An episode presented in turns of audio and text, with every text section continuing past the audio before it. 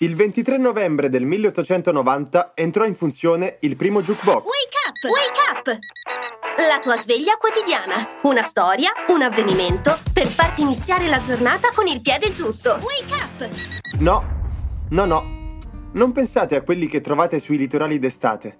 Il jukebox di cui parliamo era solo un prototipo delle scintillanti macchine da musica che oggi conosciamo. Un fonografo, praticamente un antico giradischi, messo in una scatola voluminosa. Quattro tubi da appoggiare all'orecchio per ascoltare la musica. E la cosa fondamentale, una moneta.